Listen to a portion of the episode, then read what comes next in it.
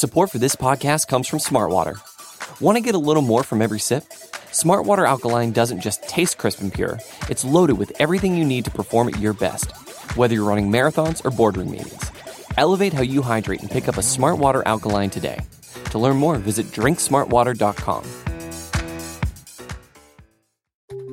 Support for this episode comes from Viator. Experiences are what people love the most about travel. That's why Viator has over 300,000 bookable experiences, so there's always something for everyone. They offer everything from simple tours to extreme adventures. Plus, Viator's travel experiences have millions of real traveler reviews, so you have the information you need to book the best activities for your trip. Download the Viator app now and use code Viator10 for 10% off your first booking in the app. One app, over 300,000 travel experiences you'll remember. Do more with Viator. You're listening to the Vox Media Podcast Network.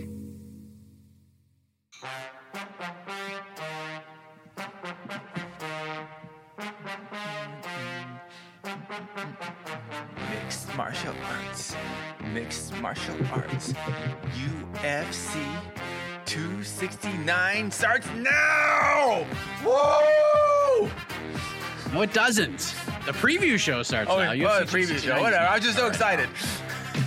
Yeah, that was that, that was very Ron Perlman of you, E. Casey Leydon. But uh, ladies and gentlemen, tomorrow night, UFC 269, the final UFC pay-per-view event of the year, and it's a good one. We got two title fights, as you can see on your screen right there, or did see on your screen. A fascinating main event for the lightweight championship of the world. A really good main card, some excellent prelims, a lot to like for sure. As we welcome you to the live UFC 269 preview show on MMAfighting.com. And if you're watching or listening in the future, welcome. I am Mike Heck. We got a crew with us. First, one half of the BTL championship matchup next week. Picked up a couple of victories, and he is back in the finals for the vacant strap to face Phoenix Carnevale. Gets the matchup he wants. Mr. No Gray Area himself, Mr. Jed Meshew. Hello, sir. I'm so glad for you to say it like that, Mike, because this is the matchup I wanted, and I'm feeling so good. We're not here to talk BTL, but Phoenix has looked beatable. Let's just say Phoenix has looked beatable thus far. I'm feeling, I am feeling like Dustin Poirier about to be a champion. All right. And on the ones and twos, the baddest stash in MMA media, E. Casey Leydon.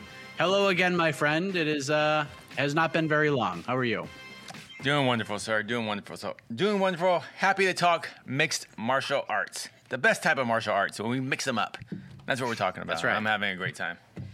Throw them in the blender. Let's let's let's throw all those martial arts in the blender. But like I said, there is a, a lot to like about this card. But let's start with the main event. Jed, we'll start with you. Charles Oliveira defends the UFC lightweight title for the first time against the clear top contender, the number one ranked 155er on MMA Fighting's global rankings, Dustin Poirier. And I was thinking about this yesterday. It's been a really interesting year for both guys. And what makes this fight so interesting, Jed, both guys in their own ways, they have bet on themselves over the last 18 months or so, right? Because lest we forget, Dustin Poirier, remember he was he was supposed to fight Tony Ferguson in October of last year, and then Poirier told Ariel Helwani that he couldn't come to terms on the pay that he wanted that he felt he deserved. So he just didn't fight. And then Conor McGregor comes a calling for a charity boxing match. They end up fighting in the octagon in January. Poirier gets the win. Then he could have fought for the title. He says, No, I'll fight Conor again. Make that bag, son. He wins again. And then Oliveira fights Tony Ferguson a year ago, dominates him. And then the UFC wanted to book a fight between him and Michael Chandler, not for the title during that time when Habib Nurmagomedov had clearly retired, but Dana White was not willing to accept that Habib had retired. So he's trying to lure him back in. It was decision, decision, decision. All that silliness is going on. Anyways, Oliveira says, no, thanks, but no thanks. I'm going to wait for the title shot. Everyone thought he was crazy. He gets Chandler for the title in May, stops him, and now he's the champion. So we have two guys, Jed, top of their games. And I know that destiny is a cliche word in the sports world, but both guys consider this a destiny fight. And for some reason, Jed Meshew, it seems poetic with this matchup. What say you? Your thoughts on this main event for maybe the toughest title to win in all of mixed martial arts right now? It is. I don't think there's a maybe about it, unless unless you want to have the argument of which we'll probably talk about in a moment about you know beating Amanda Nunes is the most difficult thing to do in mixed martial arts. Winning the lightweight belt, uh, I, I know Casey is a big believer that bantamweight is the best division in the sport. I'm not going to fight him on it. I, I disagree, but bantamweight, as muddied and and awful as that title picture is, is still a damn sight easier to get to a title shot there than it is at 155. You've got to put nine people down in a row, basically, or be Conor McGregor. Those are the only options. Um, when you went through that, man, that was how different life could be if Dana White was a reasonable person. Like if Dana just accepted the being retired, like everyone knew, because of the one person who's not gonna like go back on their word for money in the history of the sport is Khabib. And if he could have just accepted it, Poirier would have fought McGregor for the lightweight title, and nobody would have really been that upset by it, and then Poirier would be the champion. So for me, you know, poetic, whatever. I, I, don't know about any of that. I I like that. I like both these dudes. They are two of the best lightweights in the world. I think the best one is is competing this weekend, um, and you know Charles Oliveira's in the top three or four. Um, and so that's great. But for me, the, the big thing about this weekend is we, we now get a, a legit lightweight champion in my eyes. Um, that is not meant to be disrespectful towards Charles Oliveira, though I know it is, and I'm cool with it. But you were the number three ranked guy in the world, and you beat the number four ranked guy in the world. By definition, you are not the top guy. you just stay at number three. There were two guys ranked ahead of you, but because plans and the UFC's jewelry collection kind of didn't fit that that scheme, you got gifted the belt. For me, Poirier has been the, the uncrowned champion since Khabib left. I think many feel that way. Certainly, all our panelists put him, or not all. Somebody somebody gives gives mm. Chucky Olives the two top spot. Two people do. Oh, good for you guys. Contrarian little hearts. Good for you. Um, but Dustin Poirier is the top guy. He has been since Khabib retired. Um, and so this weekend we, we, get a real lightweight champion. Either Poirier delivers, or if Oliveira beats him, then he he did finally beat the top guy and will be, in my eyes, a, a just and deserving champion. All right, you, you, a lot you just said there that I want to unpack, but I want to go to Casey and get his thoughts on just the matchup itself because I think you view this one a little bit differently than Jed does. I think you view Charles Oliveira a little little differently than Jed does but just your thoughts on on this fight because there's two where really there's really no gray area here. You either think this is like an okay fight or you think it's a terrific fight. What do you think? No gray area. No gray area. You saying like I specialize in that. I, I love. I I absolutely love this fight. Um, I love this fight because it's you know go back one moment to the rankings. Me and Jed, we're actually the same in our in our individual rankings. Not not when we not when we added everyone's up, but you and me actually have uh, the champ number three. Yeah, we have we both have we both have Poirier number one, Gaethje number two, Oliver number three. But I understand the way things work, and I will concede that the winner, if Charles Oliver obviously wins, he will be the best lightweight in the world. So I do believe this is for the true number one lightweight in the world. Not just the championship belt, but the actual the best lightweight. The, the best lightweight will come out after whoever whoever wins. Sorry. Um, so this is super exciting. Um, I love the road that both fighters took to get here. I think uh, Oliveira has eight eight losses. Like, I mean, I, I'm I'm not even sure. Like, uh, is this the most combined UFC losses? It's got to be up there. Most combined UFC losses for a title fight. Um, with I think uh, Poirier's got like seven losses in UFC. And, Oliveira's got eight or something like that. It's just uh, but but they both earned it. They they took their lumps. There there were many times in their careers that media fans were like, hey, you know, they had a good run. They're good fighters, but they're not, you know, the best. But you know what? They are the they are the best. They're going to fight to decide who's the best. And for a main event end of the year pay per view, this is fantastic. I love it. It's a really good fight. Poirier, the favorite, as the challenger, minus 140 according to DraftKings. Seeing Charles Oliveira at underdog money, the way he has fought recently, that's got to be tempting for those looking for some action on this one, Jed. And you've been very high on Dustin Poirier. You just talked about it. Not quite as high on Oliveira. You're not a fan of the vacant title fight with Michael Chandler, as you stated. Of course, Justin Gaethje is on deck for the winner. There's a legacy conversation attached to this fight too, Jed. What I mean by that is it's more of a who needs this one more because Poirier has climbed that mountain. He's gotten very, very close. Interim title, that was a very big deal for him, but he wants the undisputed title. He wants to check that box off before he calls it a career. He's had his chance before. He just happened to run into Habib Nurmagomedov, who might just be the greatest fighter of all time. And Oliveira is the champion. But some folks like yourself question it, saying that he didn't beat the best weight in the world at the time. And you've said many times, just said it again, he probably shouldn't even have been in that fight for the vacant title in the first place. So, with all that being said, Jed, we got Poirier's second bid at undisputed gold. Oliveira looking to cement his place. Who needs this win more, Oliveira or Poirier? Oliveira. Um, who wants it more? I think is a is an interesting question. Who who needs it to me is pretty clearly Oliveira. He will forever be known as UFC champion by, but but that's like I said, I'm not trying to bag on Chucky Olives. I really like him. I really liked the fight with Michael Chandler. I just didn't like that it was for a belt when it obviously should not have been. And so I feel like he is a victim of circumstance and sort of the way I view the sport and the way I view the world. Uh, he's just he is the the weakest of the current UFC champions in claim to the title. And that includes Aljamain Sterling, who I know a lot of other people will disagree that point with me. He just he didn't beat the top guy, and this is his chance to do it. And if he does, if he wins this one, not only will it open up a world of future opportunity as far as Conor McGregor is going to come back, we can all pretend like this sports meritocracy, but when he comes back next year, you know that's a that's a money fight that uh, that Oliveira can get, and he will just be legitimized to everybody. Because I'm I am not the only person who thinks this about Charles Oliveira. Wikipedia and the history books will say he's a champion, but he really needs this one. Whereas Poirier, uh, Poirier is he's one of those dudes who's just everybody's favorite fighter. He has accomplished a tremendous amount outside of the cage that honestly will outstrip his legacy inside the cage. I think kind of for a long time. You know, he won the Forrest Griffin Community Service, or however, it's not called the Community Service Award, but that's functionally what it is. Um, he's got all these business endeavors. He's doing a bunch of things. He, this would be the cherry on top to a Hall of Fame career. But I don't necessarily. If he doesn't, if he does lose this weekend, I think you know it, it will not really be backbreaking for his legacy. Whereas if Oliveira loses this weekend, I, I think it's pretty tough for him.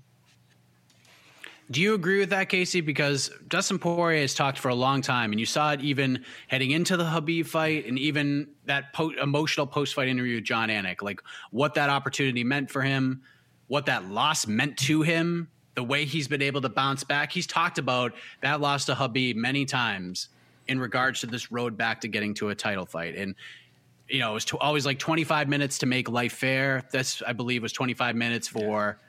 To, to, to make to, for Destiny, for my Destiny to become a really world champion. He wants to check that box off.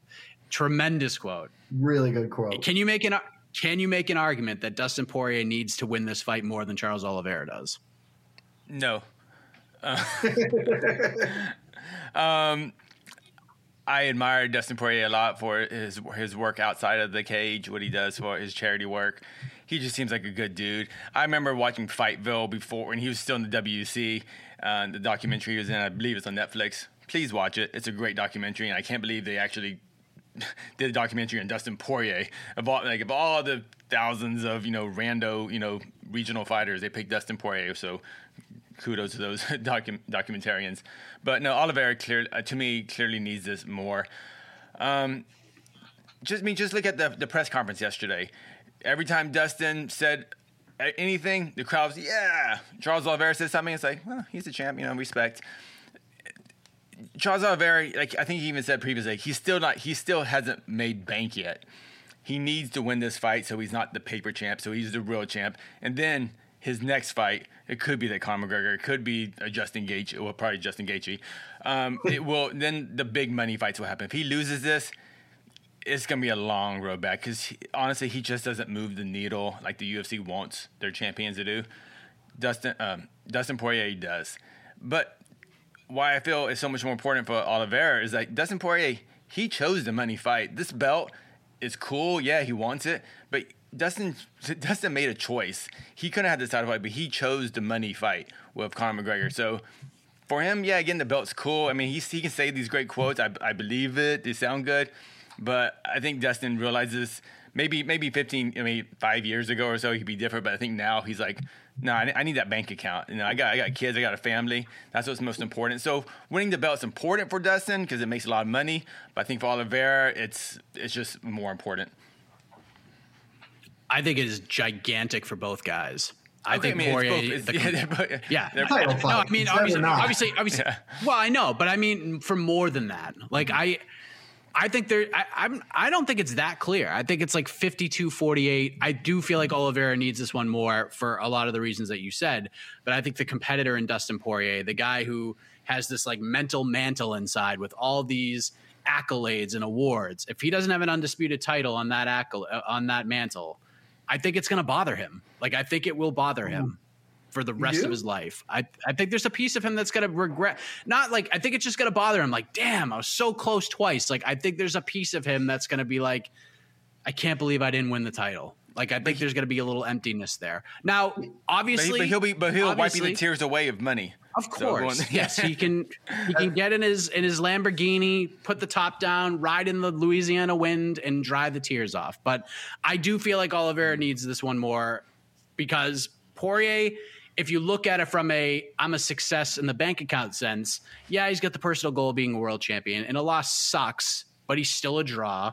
He still has big fights he can get. He could fight Conor again and make a lot of money. He could go fight Nate Diaz. He could go fight Colby Covington if he wanted to, and those would all be big fights. And Oliveira, yes, if he loses, good lord, I mean, it's going to be a very long road to get back to another title fight, and there aren't a lot of big box office fights out there for him right now. So, very interesting stakes outside of just championships. Jed, you're picking Dustin Poirier. How does he get it done? Uh, also, just to tack on to what you said, if Poirier loses, he can go to welterweight immediately, and he's at Sure. worst two fights away from a title shot on Usman. Like we've seen a, I mean, ha- hell, half of the current welterweight rankings are blown up lightweights, and he's better than all of the when they were lightweights. So I'm sure that will translate upward. Um, so he's got plenty of opportunity if he loses this one, but he's not going to. Mike, he is going to win this one. I think it's a really. Uh, this is a great fight on paper. Like I said, I, these are two of the three best fighters in the world at this division, maybe four because I think Islam Makhachev probably is the actual best lightweight in the world right now. Uh, he just hasn't been able to prove it yet, but that's coming. Um, but it's it's an intriguing style matchup because both guys can do everything. Um, you know, if Oliveira can get, I, I think the clinch is what matters in this fight. Uh, at range, I think Poirier is a much better range boxer, um, particularly his defense, his ability to work off the shoulder roll and counter. I think that'll give, give Charles Oliveira problems. Um, but in the interior, that's where I think this fight is won and lost because for me, if Oliveira is going to win this fight, he is going to have to get takedowns. And if he can, uh, then that will make this very interesting. Poirier is a very competent defensive grappler. He was able to stave off Habib for a while before just eventually succumbing. And I think Habib's a better top position grappler, grappler than Oliveira, but you know, Oliveira also just sunned up Tony Ferguson. So uh, if he can get on top consistently, bad bad night for Poirier. I don't think he can do it at range, but he may be able to do it from the clinch. We saw some clinch takedowns against Tony Ferguson, but Poirier is sneaky good in the clinch with working collar ties, you know, hitting the body, moving. I just don't think Oliveira can consistently build offense that's going to matter. And all the while, I think Poirier is going to be working the jab. And I think he's a much more dangerous striker outside of just being a better technician. Uh, he Oliveira can hurt you on the feet, but Poirier can really hurt you and it can come very quickly and and not with like a loaded up power shot, just something something small and sneaky. So I think uh we I don't want to get into this because it feels like a lot of people have talked about it and it really is going to make me seem like I'm bagging on Oliveira. I think that the narrative that he has some quit in him is not unfounded, though it's not like deterministic of who he is as a fighter but there has been a history of him not reacting super well when when things go poorly. Um, obviously, Michael Chandler was in the face of this. But I, I'm not. I'm not sold. Like that's just going to be with you forever. I mean, hell, that followed GSP literally his entire career because he tapped to strikes when he was getting his ass beat by Matt Serra, and that sort of stink doesn't rub off. And for better or worse, there's some smoke to that fire. And so we've seen Dustin Poirier go toe to toe with some of the toughest, roughest dudes in the world and come out, you know, smelling like roses. And I, I just don't know that Oliveira can can go to battle like that. So I'm I'm taking Poirier by KO, middle, you know, third third round or later. Casey, what say you? Um, yeah, I pretty much agree with everything um, Jed said. Honestly, uh, uh, yeah, I'm picking uh, Dustin uh, mid KO middle rounds, um, late second, early third, uh, third round maybe. But um, yeah, for me, uh, the idea that you know Charles has him quitting him. I don't I don't want to go that far, but I just I just believe durability is just such a so important at this level of the game. And Dustin is just durable as all heck. And um, Oliveira just doesn't have it. He's just not that durable of a fighter, unfortunately. And I know we have the Chandler fight, but refresh my memory. Did Chandler did he go for a a, a kind of a guillotine or some sort of takedown when he had him hurt?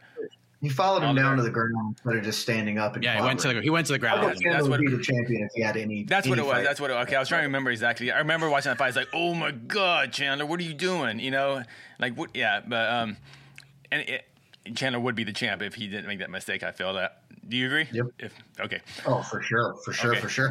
yeah, It was super dumb watching. It was like, oh, he's this is awful. You should Yeah. definitely go grapple with Charles Oliveira. yeah, That's a yeah.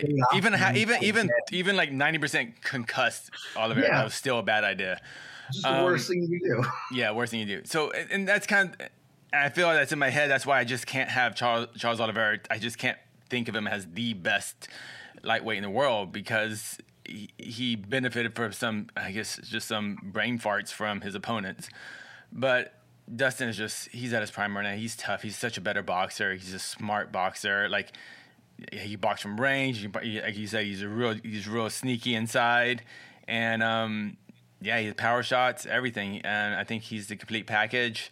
We've seen Dustin kind of grow into this fighter, which is very awesome. Like he didn't, he he definitely didn't come into the UFC as a complete product, and it's been fun watching him grow. And uh, I think uh, tomorrow night is gonna just be a great night for him. And um, unless Oliveira can sneak get a sneaky one in there and get on top of him. Now, if Oliver does get on top of Dustin, especially early in the fight, yeah, it, it could be bad news for Dustin, but anything can happen. Dustin, I mean, Oliver is that that good if he does get the top position, but I, I just believe Dustin Poirier, um, he's aware of that, and it won't happen, and he will he will win the fight pretty convincingly. And, and it sucks because I say that because like I said, I'm not trying to bag on Chuck, Chucky Olives because Chucky Olives is clearly a great lightweight. It's just I think there's a greater lightweight across the cage from him. Yes. Um, I will go with Dustin Poirier in a little bit of a different way than you two gentlemen. I think he either wins this one by decision or a late stoppage. Oliveira, as both of you have just said, has a very, very good chance to win this fight. And if he does, he will do it early on. But I feel like Poirier will overcome. He will turn things around in the third round, maybe late third, get some momentum, and then at worst, he leaves the judges with a very nice impression at the end of 25 minutes. But I'm predicting that we will see that battle that most hope to see when this fight was uh, just looking at it on paper. So I think Poirier wins. I think it's closer than a lot of people give it credit for. I think Oliveira is going to have his moments. I think Poirier fans are going to be a little worried early on in the fight, but I think Poirier will will succumb or overcome that and and walk out with the title around his waist. Now, But real- the co-main event. Real quick before Go we go, ahead. just I know Oliveira has had so many fights in the UFC. Is Chandler, excuse me, is Chandler really his first kind of back and forth victory? Uh, like, or I, I seem to remember all of Oliveira's fights. Like, it's kind of once he kind of takes control, it's kind of one way traffic. Yeah, honestly, I don't remember. I don't ever remember him overcoming um, like super hardship, which you know I, I didn't. I almost jumped in when you were previously talking, Casey. It's okay to just say the real reason. Uh, Charles Oliveira's best win is over Michael Chandler, who sucks. So uh, Michael Chandler doesn't suck anymore. The fight with Justin Gaethje makes me think that he is acceptable. All right, I guess I guess acceptable is uh, is what we strive for when we get up in the morning. Support for this podcast comes from Smartwater. Life moves pretty fast. Are you drinking water that can keep up? Smartwater Alkaline has everything you need to stay hydrated, no matter where your day takes you. Whether you're pitching a tent or your next big idea, Smartwater Alkaline can help you perform your best. It delivers a pure, crisp taste that makes it the perfect chaser after a big workout. Elevate how you hydrate and pick up a Smartwater Alkaline today. To learn more, visit drinksmartwater.com. But let's go to the uh, to the co-main event. Speaking of acceptable in a lot of people's minds, because this fight seems like a much different story than the main event. Amanda Nunes back to 135. She defends her bantamweight title for the first time in two years against Julianna Pena, and kudos to Julianna Pena. Right, she talked herself into this fight. She cut some good promos on Nunes did the media rounds. I think it was uh, with Ariel at one point, and it was just a, a, real fire interview. And I think that interview got her the fight. She wanted it, and regardless of how people view her chances, especially the odds makers, she demanded this fight with the greatest fighter of all time, and she got it. So, Jed, we don't really like asking these types of questions, but it is sports, and the UFC is a big deal, so we have to. This is this is the Patriots playing the Falcons right now, right? Well, while it would be very unlikely for the Falcons to beat the Patriots, look, you play the game, maybe something shocking happens. Now, I don't call. Hold on. it was a shutout when we played on Thursday Night Football. First of all, oh yeah, Super Bowl. We don't need to rehash what happened in the Super Bowl. Now, I have to bring this up because I, I forgot about it until about an hour ago. On Between the Links last week, you picked Julianna Pena to become the new UFC bantamweight champion. Are you going to right now, in front of almost a thousand people watching right now, are you going to stand by that prediction right here, right now? That Julianna Pena, when it's all said and done, Bruce Buffer will be calling for her as the brand new UFC women's bantamweight champion. I can't. You. How long have you worked with me, Mike, to ask me that question? If I say something even if I didn't believe it right up until the moment I said it, as soon as I say it, I believe it with all of my might. Julianna Pena is going to become the UFC Women's Bantamweight Champion this weekend. If it wasn't an ethical liability, I would put money on it. Um, also, I don't live in a state where gambling is legal. um, but I got I got two main reasons why. Okay, here's here's and the UFC isn't even selling this as a realistic possibility because it's it's not. And I get it. I get that it is not a thing that should happen. But one, when we watch this sport, one of the big things that people always hang their hat on is anything can happen. It's four ounce gloves. Well, I don't think that that's true in this case because Julianna Pena has never struck me as someone who really has a lot of power in her punches and is going to like one shot Amanda Nunes. I just don't think that's the case. But what I do think is the case is two very important factors. One, Julianna Pena, for her many, many faults, and she has a lot of them uh, as a fighter, she can grapple decently. She is not the world's greatest grappler, but she is a committed wrestler. There aren't that many of them in this division, and what she wants to do is drag you into deep waters, sit on you, and work you over on top. Amanda Nunes has been in this sport a long time, and it's hard to say that she has a weakness at this, you know, juncture of our lives. But where we have seen her struggle, even if it was years past, is when she is stuck into those kind of exhausting, grappling heavy fights. Um, whatever, whoever, Germaine de Randamie, great kickboxer, succeeded very effectively there. But they also spent a lot of time clinching and kind of going back and forth. And that fight was a lot closer just because where Nunes is the most dangerous is, at range, where she can uncork those big shots, or if she gets on top. So I think Pena can ugly this fight up. That's what she has to do, and I think that she does have the tools to do it. And the second and the biggest reason you should believe that Julianna Pena is going to win is because isn't it? Doesn't that just make the most sense right now? Like, isn't that the thing that happens at this point in the sport?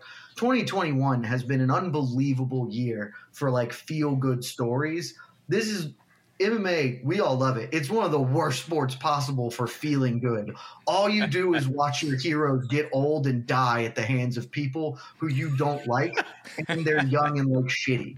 So it's like that is what we get time in and time out. We get, or we get Chuck Liddell coming out of retirement at 55 to get knocked out by Tito. Like that's the type of stuff that happens in this sport. It's not happy, feel good stories.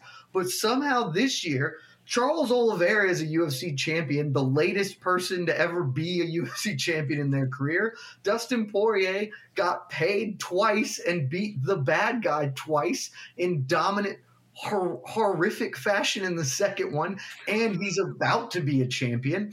Glover Teixeira is 41 and obviously not as good as he was like seven years ago when he challenged for the title, and yet he is our champion, taking it from Jan Blachowicz, who's somehow a champion. We're getting Anderson Silva at 50 years old becomes like a really good pro boxer. Like this is he beats a former world champion in boxing. 2021 has been nothing but feel good stories in this sport.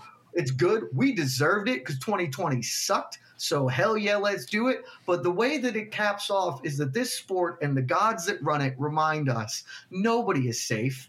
Everything, everything is fleeting, and you should cherish your heroes while you have them because they might, the greatest of all time, ostensibly in the prime of her career, might just go haul off and lose to Julianna frickin' Pena. And that's what's going to happen. T- I, I see the tea leaves. Like, this is it. And Julianna Pena is just the. Can you think you guys probably won't say it because you're not as outspokenly rude as I am about fighters?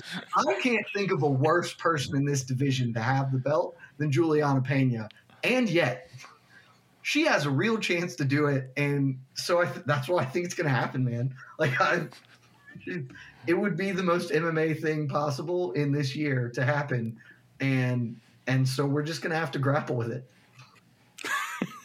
I mean, you got a, th- a sound effect in there after that speech. I mean, that was that was amazing. Some clapping, some horns, something. Casey, come on. Uh, what we got here? Let's go. Uh... No. no, no. But you, man. for for Man. feel good stories, you forgot one. Freaking Fedor. Don't forget about Fedor being 2,000 years old, knocking out Tim Johnson in the first 30 seconds. So, I did. yeah. See, man, Brandon Moreno? Brandon, yeah. Just Brandon Moreno is probably the here. feel good story of the year. I mean, good lord, Casey, your thoughts on this on this co-main event?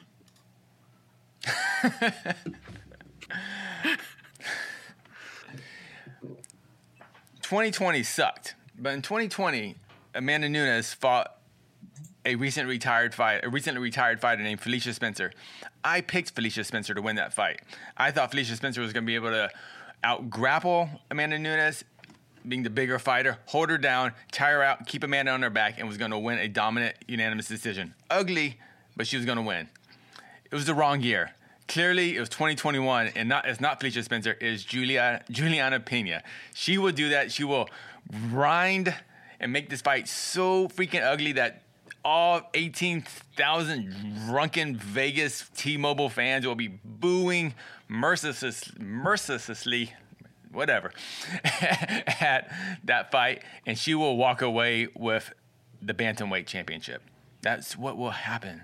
It will happen. Probably not though. Um, most likely. that that is that, that, that okay. If Julia Pena does win, that is the path to victory. Uh, it's a very skinny path, like a plank, maybe uh, a wobbly plank, lots of cracks in it, like a. But uh, but uh, I, I mean, I believe Julia Pena. She she earned she earned this fight. She was the right. She's the rightful person to uh, uh, be Amanda Nunes' next contender. Um, unless Amanda Nunes, to me, unless she just gets old or just not inspired anymore, she should win this fight. Um, the Amanda Nunes of five, six years ago could have lost to Pena, the, one, the same one that got lost to Sarah D'Alelio, that lost to Cat Zingano, that got finished by Alexis Davis.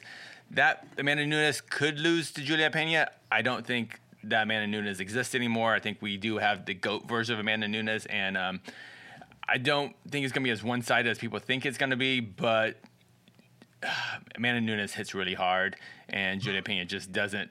I just don't think she has the the striking defense to get to stop it.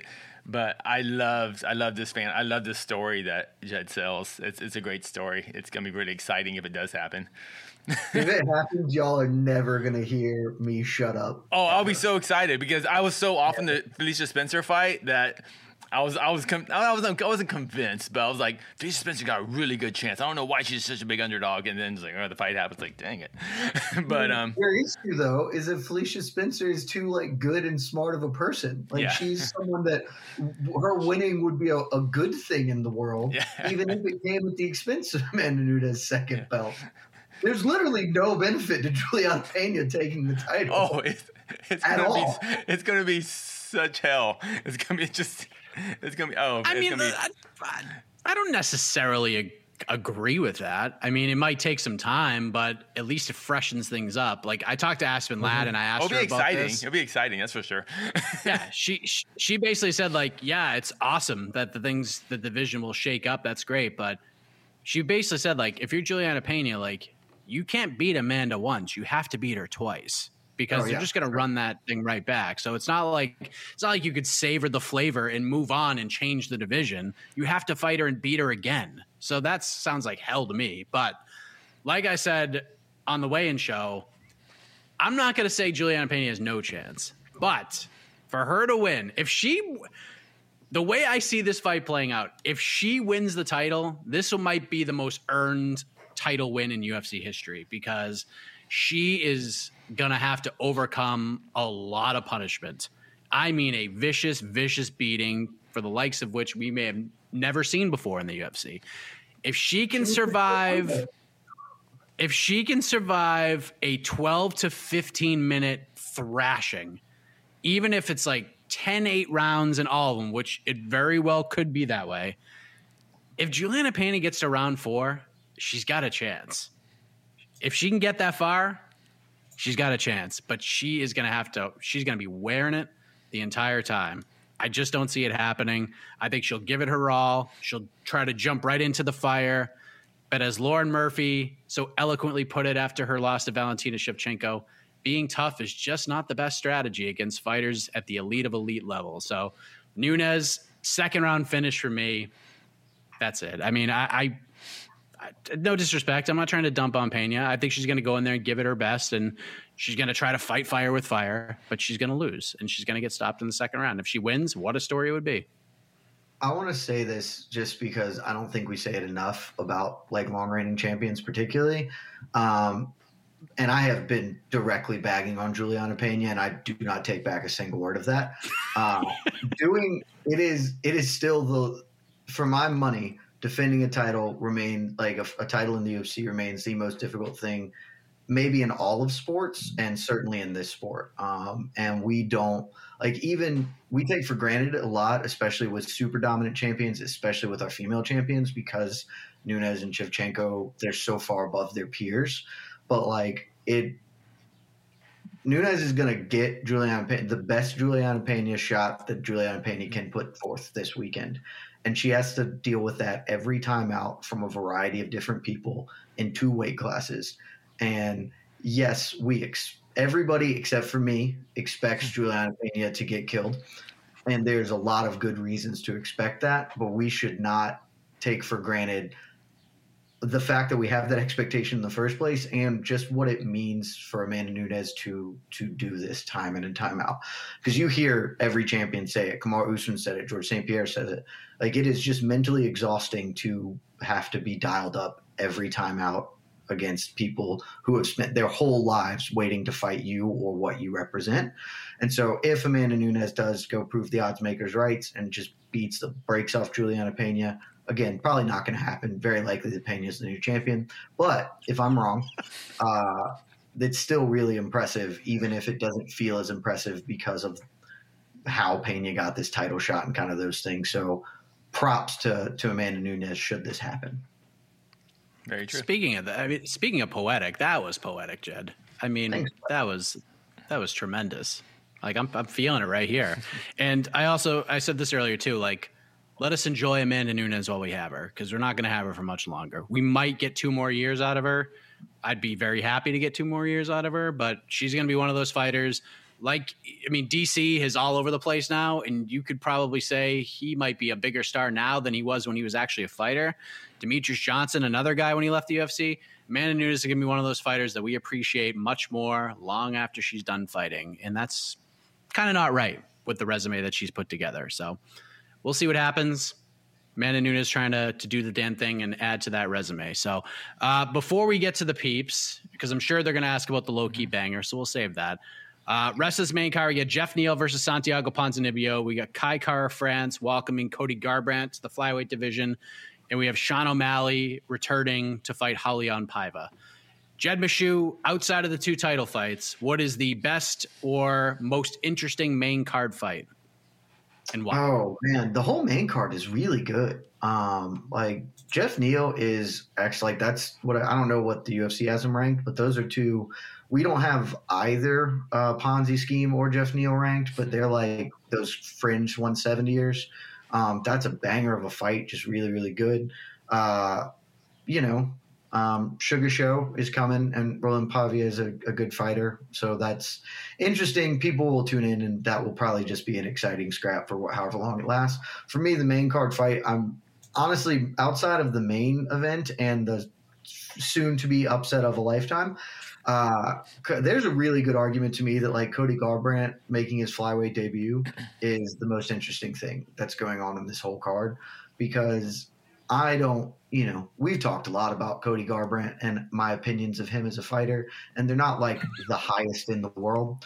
Uh, but what you can't deny is this dude, when he is on, is a very good fighter, and he is a guy that people gravitate to. He has some level of charisma that has drawn the UFC to push him as a star and has made him some level of a star in the sport. And dropping down to 125 division opens up a lot of doors because – this division is really, really desperate for somebody to carry the flag. Brandon Moreno is maybe has a good chance to do it. Uh, I like Brandon Moreno a ton, but uh, the way that you would get Brandon Moreno over is you he gets to fight a guy like Cody Garbrandt and beat him. Um, I mean, it's the same could have been said about Deiveson Figueiredo, which we did before the Moreno thing. So adding a adding a person to 125 that people care about as opposed to almost a division full of people that people don't care about is very intriguing. And Kai Kara-France is is very he's like exactly the fight that you want for Cody Garbrandt. We're going to see some things. He is a very good fighter, though probably not a championship level fighter, at least not yet. Uh, and so this fight should be fun on its own merits. And if Garbrandt can win, that's going to open up a lot of really fun stuff at 125. So that's my main card fight that I'm looking forward to the most, I think.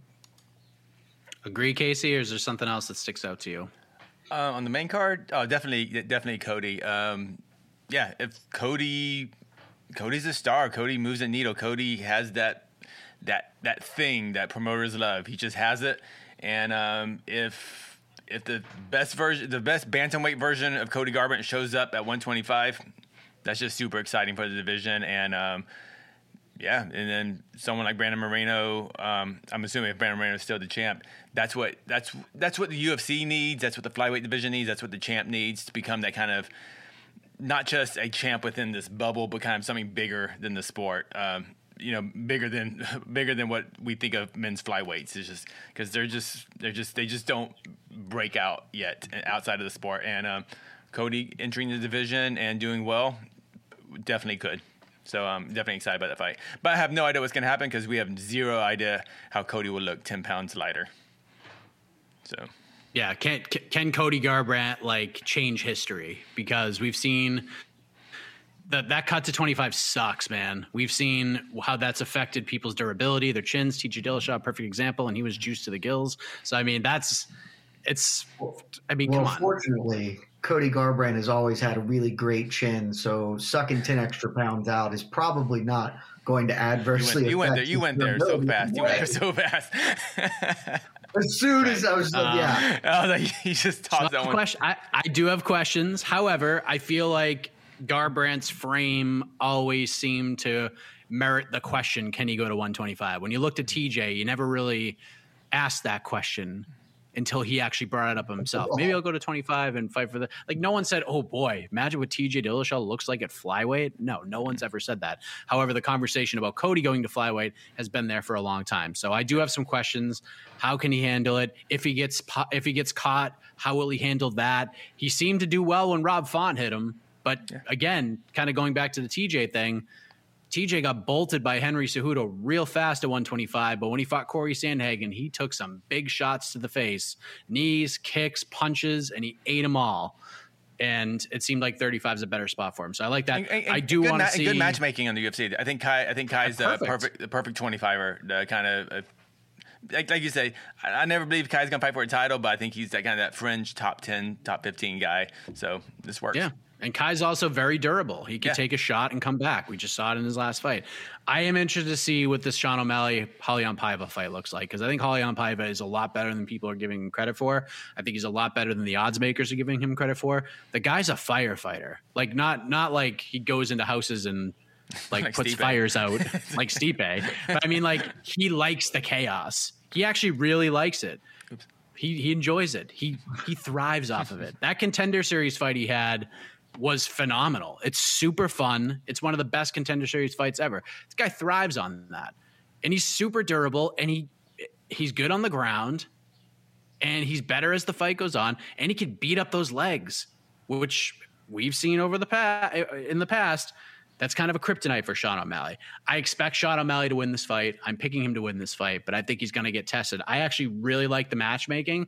I saw some people complaining about it because – you know they're they're not giving him top ten guys, and I think oh, the O'Malley story about how he's handling his, handling his career has been one of the really good yet underrated stories of the year. I like the way he's handling his career, and I think this is a perfect fight for him. And you get a little bit of a storyline because Sean O'Malley and Kyler Phillips are teammates. Raulian Paiva's got that win over Kyler Phillips. I think it's a good fight. I think it's a great test, and Paiva's just outside the top fifteen. So I like it, and I'm I'm I'm actually very intrigued about it. What happens if this thing goes deep? Will will O'Malley be able to fight the fire? Because P- Paiva will be there. Paiva will be there throwing throwing them bolos at Sean O'Malley. He's just not a very good starter, as you saw in the Kyler Phillips fight. So that's a good one. I feel Sean O'Malley is a good starter, so that's his. I would, yeah. So it's gonna he's gonna start out really tough hot. Combo. Yeah. Huh? It's a tough combination. Yeah, yeah. Yeah, you got this not so fast starter against a very fast starter. Uh, we did lose a fight, unfortunately. Uh, Matt Schnell medical issues, uh, not cleared by the commission after he made weight. Uh, and then Alex Perez at the very end didn't make weight at all. And we found out after that the fight's off. So we move ahead with 14 fights. I don't know if that changes the start time. I assume that it will, but we'll see what happens uh, because we had 15 fights. Yeah, probably. I go to six o'clock Eastern time instead of five thirty the way it was scheduled. So uh, we shall see what happens. Let us go to the peeps and uh, see what they have to say. Peeps, I just, I always, I totally forgot that Leon Edwards versus Jorge Masvidal was supposed to be on this card. I just kind of wonder how different this this week would have felt with that fight on the card. I don't know. It's just um, I. It just I feel how long ago was that fight drop out? Like only like a month ago. It's just, but it just feels like I can't I can't remember like yeah, like four or five weeks, something like that. Yeah, like this this fight week when it just felt so much different with them two on the card. But um, yeah, interesting. To yeah. the peeps. To the peeps. How many cards did wait? We, but last week didn't they lose two fights the day of due to COVID things? Definitely lost. We lost one. Lost one. Uh, I think we lost two fights in the week. Yeah. So just everyone cross your fingers. Wish good luck because they are in Vegas and you know. yeah, I, I don't know. I'm some of these could go away. 14 is still a lot of fights. I got things to do. 14 guys. is a lot of fights. I don't necessarily mind it with pay per views because we're gonna watch. This, I mean, the pay per view starts at ten, and we're gonna watch yeah. five fights after ten o'clock, anyways. So it doesn't really matter on the pay per views. But the fight nights, boy, fifteen fight fight nights that start at like seven p.m. Eastern. Those are rough nights. They just are. Sorry. Here we go. Let's go. Some questions. Oops. Let me open. Get that a little bigger the world like how much better would would a UFC world be if we didn't have cards every Saturday? We sprinkled in a Wednesday card once yes, in a while with like seven fights. Like that'd be amazing.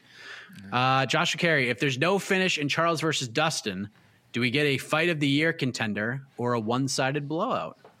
What do you think, Jed? If there's no finish here, is this going to be a one-sided decision for Dustin, or are we going to be talking about this fight in a couple of weeks when we're doing our awards? Uh, I think it's just one way either way. I, you know, I, I, maybe I'm wrong. Totally could be, but this sort of tacks back to what I already said about Charles Oliveira. I don't see how this fight is a back and forth competitive. I can see one man having the upper hand and the tables turning, but it's not going to go back. It's it. This is either just going to be one guy is able to, you know, in Charles Oliveira stance, he can get takedowns a bunch, and then that's just the fight. He gets takedowns and sits, or he can't, and then he just kind of gets chewed up on the feet. Maybe you know he gets takedowns and then Poirier hurts him, but if that's the case, I don't think Oliveira is going to survive if the momentum shifts. So I, this isn't going to be a back and forth as far as I can tell, and that's usually what you need for a fight of the year. Um, it could just be a decently competitive fight where you know Poirier edges out every round or wins rounds convincingly, but those aren't ever fight of the year contenders either. Those are just well regarded title fights. So uh, I think it's probably one way traffic either way and maybe maybe you get like a comeback, which probably isn't a fight of the year kind of candidate. Yeah, I agree. I Just, yeah, yeah. got it. It's one way traffic. This feels like a one way traffic type fight. If it if it goes to decision, I will slightly disagree, just because I. But I, I don't think it's this is gonna be like a Sesame Street back and forth. It's gonna be like back fourth. Like Oliveira is to win the first half of the fight, and then Poirier is to win the second half of the fight, and Poirier will win the decision. But it'll be fun. It'll see. Oliveira will have his moments. We're to go into the third round, maybe even the fourth. They can like, man, is Oliveira up three nothing right now? Is it two to one? But Poirier will have the momentum heading into the fourth round. That's the way I see it. I think this is more of a of a battle of wills, but yet not in a a Lethwei phone booth a la Fight Circus. That's too bad. Uh, I think Oliveira wins wins early. This will be more Usman Covington esque, in my opinion, um, where one fighter wins the first half and one fighter wins the second half. Uh, I think it's going to be similar to that, but play out a little bit differently stylistically. That's the way I see it. But I could be wrong. Uh, Joseph Boza is Julianna Pena playing with house money. I think there would be pressure on Amanda. She could tie Ronda for most defenses at six.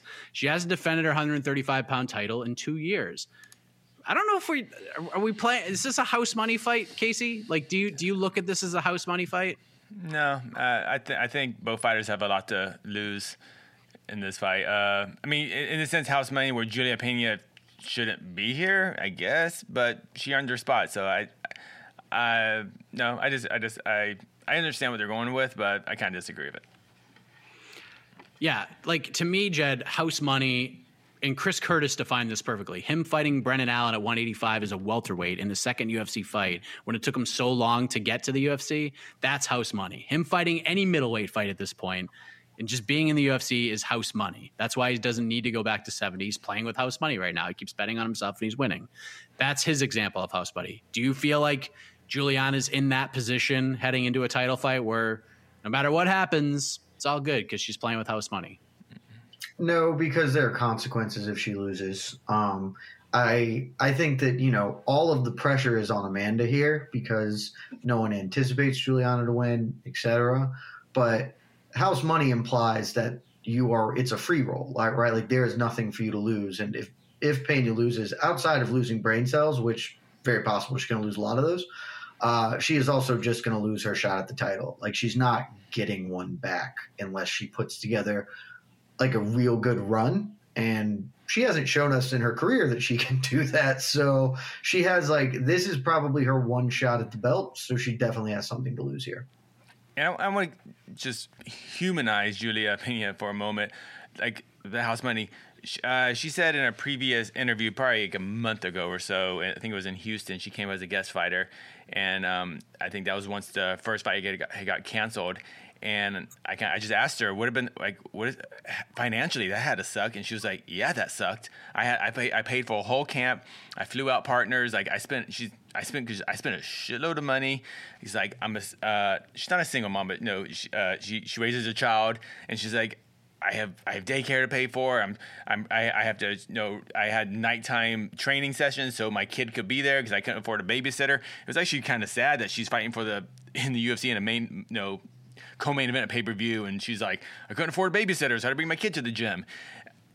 So it is not house money. She she she literally is putting her own money to try to win this fight. So and if, of course if she loses, there's no rematch unless it's a, somehow a competitive fight. If she gets bolted, you know somehow, jeez, Somehow.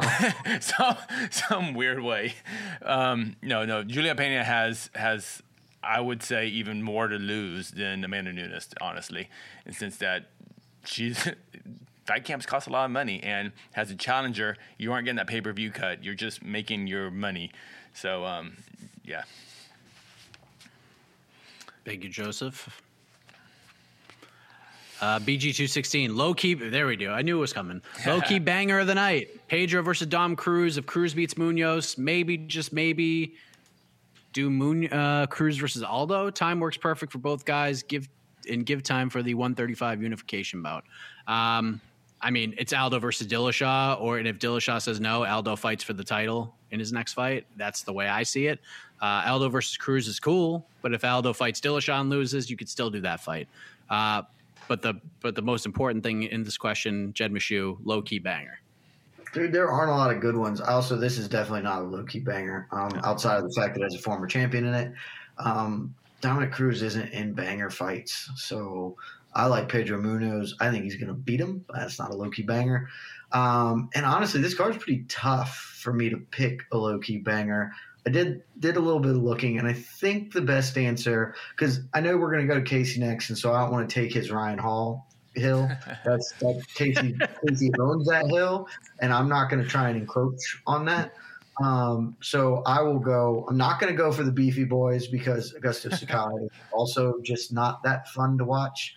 Even though Tai Tuivasa is usually pretty fun, um, but give me the ESPN Plus whatever the the not early prelim, the regular prelim opener, Jordan Wright versus Bruno Silva. Um, Jordan Wright is he has never not had a stoppage in his career. He is 12 and 1. He has uh, won and lost by knockout or or a couple submissions sprinkled in there.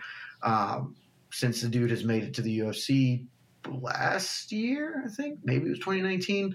Um, you know, he got knocked out by uh, Joaquin Buckley, but he's got a couple of good stoppages in there. And Bruno Silva is uh he's who is he champion for? Somebody M1? M1, M1, M1, I think yeah. M1, yeah. Yeah, M1 middleweight champion came to the UFC. Um, has had two very good wins. His last time out was uh, performance of the night over Andrew Sanchez. Got got the rare standing TKO. Usually don't see that happen a lot in MMA. Um, and then his other one was uh, earlier this year, pretty dominant stoppage over Wellington Turman. Um, one of the best names in the sport, by the way. Uh, and so these two dudes are both very competent and good at fighting, uh, and they are both much more leaning towards action-packed fights, throwing them bolos, getting getting people out of there, or going out on their shields. So that's my low key banger. If you missed the uh, the weigh-in show, Casey did not go with Ryan Hall. what did you go with, and are you sticking I by that? Well, I, I didn't go with Ryan Hall because first that's not low key. I mean, the UFC they purposely they purposely put that so far down the card because they need to make sure everyone, you know, all these Ryan Hall fans, they you know renew their ESPN Plus subscription. So that's smart. That's just that's that's just business. That's just That's why they opened with Jillian Robertson versus Priscilla Cachoeira, huh? really got to get the early birds in. yeah, yeah. You know, you know how it goes. You know, business, you know, finances, you know, dividends, Wall Street. You know. Uh, um, Low-key banger uh, is the fight I actually I, I talked about this on the weigh-in show, but it's the fight I hate and love. Um, Erin Blanchfield versus Miranda Maverick. Uh, just two top top notch um, flyweight prospects. Uh, I believe both of them are going to. I think they're both under 25. I think Erin Blanchfield's like 12 or something. I don't know. She's like super. I think the youngest fighter on the card. Um, Erin Blanchfield, she looked great in her UFC debut, much more well-rounded than I saw her in Invicta. Uh, but I believe it's a little too early for her to fight Miranda Maverick, who I think is getting closer to her prime. Are either of these women going to beat Valentina? Doubtful, but I do believe both of them will eventually be in title contender fights. So um, this is an awesome fight, very early on the card. So um, that's my low key banger. But every every fight's awesome. It looks super fun. But back to this actual comment about Dominick Cruz. If TJ Dillashaw isn't ready and Dominick Cruz steamrolls Pedro Munoz, which I doubt, but if he does, man, I, I hope we see Aldo Cruz. I just hope we see it. It doesn't seem like Jose Aldo really cares for that much. He's not like he doesn't care about legends fighting legends because he doesn't. I don't think he just he doesn't see it the same way we see it. But um, I just hope we get to see Aldo versus Cruz at some point, just because I never thought we would, because I thought Aldo would go up to 45. I mean, sorry, go up to 55. But um, now there's a possibility. But um, let's just see if it happens. I doubt it will happen, but it'd be a cool fight if it happens at some point. I'll go. I mean, I think the idea. Yeah, go ahead, Jen. I, I think that that if if Cruz wins, that's a fight you probably should make. Uh, I know that Dillashaw is the fight that makes the most sense, and I'm cool with that. Um, it's hard for me to feel great about Jose Aldo's chances in that fight because I just I have a terrible terrible fear of him. Against Dillashaw, losing. Aldo Dillashaw. Yeah, yeah. I, I mean, I think the fight is really good, but I Aldo's chin is definitely not what it once was, and Dillashaw's still hits really hard. He's tricky. I think it's a really good fight, but I think that that has a very strong chance of ending the Jose Aldo uh, happy run that we're on right now. And I want that. I want this train ride to last forever um, because Jose Aldo is one of, for my money, he's probably the second greatest fighter of all time. Uh, and so I want him. I want only good things to happen to him. And if if Dillashaw, who should rightfully wait for a title shot, say I'm not going to fight Jose Aldo, I deserve a title shot. I think that's fair if he does it. But if that's the case, you've got Dillashaw and Aldo waiting for a title shot, and you still have to get Yan and Aljo in there. That's just a lot of backup. Somebody's going to need to fight, and I think doing Aldo versus Cruz is like on the money because Aldo will literally kick the leg off of Dominick Cruz, and that would make me happy in my soul, and it would give him another win to fight the eventual bantamweight champion. Because if if he tries to wait for a title shot and Yan beats Aljo, I don't think that he gets another one with just two wins, or maybe is he at three since then? I think it's just a two. Three wins. Or, Yeah, he's or got three. Font was the third. That's right. Font was the third. Um, so I still think he probably needs another one, given how bad he sort of lost to Yan that first time. And Cruz would be, you know, it's a good fight. I think that's a good fight if if they were to do it. I just don't think it's likely to happen. Yeah, agreed. Um, for me, I mean, I think Josh Emmett versus Dan Ige is one of the best match fights on the entire card. Uh, I don't think that's low key, so I'll go with Randy Costa versus Tony Kelly just because you got two, you got a very talented guy in Randy Costa. I feel like his ceiling is super duper high. Um, but Tony Kelly's got that dog in him, the kind of dog that we need to see Randy Costa sort of overcome. Because we've seen Randy Costa even in the Adrian Yanez fight, that was a tremendous first round from Randy Costa. Like he is a great round and a half fighter, like really dangerous round and a half fighter. But he is one of those guys that just goes for it. And if he can't get you out of there, you start to question it a little bit. Like, damn it, like what the hell, man? Like, why can't I get this dude out of here?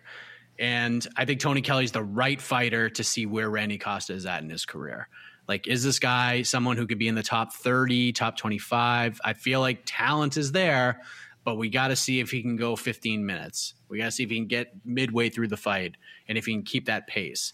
If he can, I think we answer some questions. I don't think we're going to see Randy Costa fighting for any titles anytime soon, but could be a very serviceable piece in this 135 pound division in terms of just exciting fights. Uh, but he's got to be able to to go the distance a little bit more. So I like that There's a- fight, and Tony Kelly can.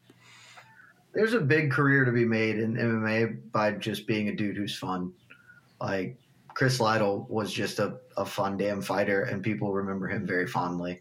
And not Yep. everyone can challenge for titles. So if you're not going to win world championships or fight for them, be fun as hell. And Randy Costa is fun as hell. He is absolutely. Uh, do we have anything else? I guess that's a no. They're playing us off. They're playing us off. We've got Um, we've got an hour talking about the amazing 269 Wow. pay per view. with Jed here. I mean, it just went by so quickly. just- it was like oh no, 10 wait, I wait, we there just was started. a question we got. Um, people were asking Jed, what's in the cage? Who's in the cage? Oh, uh, that's not me. That's I'm me. I'm dog sitting. That's uh that's the crate for one of the dogs that I'm I'm sitting on this weekend. What's the dog's They're, name? There you they've go. been- running around. That one is Pippin. Uh, the other one is Jordan. My friend is from Chicago. If you couldn't guess, Uh, does he have another dog named Cartwright, Longley, I don't think I don't Steve think Kerr. Cartwright's the next one up. I feel like Luke Longley, Wow, we're going deep in the Ho- horse roster. Yeah, you're Grant. Craig? Hey, he's I, got a I, cat I always Craig cho- I, I chose Horace Grant NBA jams. I did. I Okay. I don't know why. you were why. Hoping for Jordan. You're like, oh damn it, who the hell is this guy? Forrest Goggles. Grant. All right. Yeah, the goggles. The goggles. It's the Red Specs, man. All right. Uh, press conference, or not press conference, uh, ceremonial weigh ins coming up in a couple of hours live here on MMA Fighting. Uh, and we got the World MMA Awards coming up tonight, too, on ESPN Plus, And we'll see what happens. We'll have you covered either way if you can't watch it. Wait, I gotta the music Uh, I, wait, meant. I meant to ask this earlier, very quickly. How did y'all think um, Cody looked on the scale? They're good. I Yeah, thought- I looked thought- okay. I mean, I mean, I mean, he he he put his you know mean face on, you know, so we only see them for forty five seconds. So Yeah. you just gotta fake it for forty five seconds. So he looked, but he looked better than most fighters cutting to twenty five.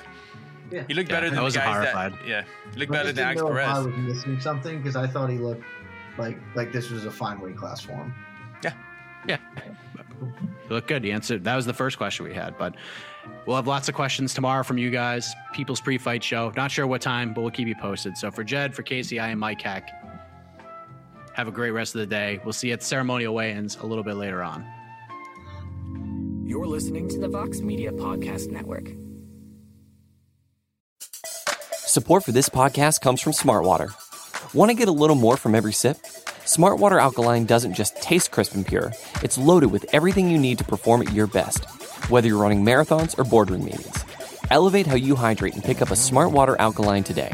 To learn more, visit drinksmartwater.com.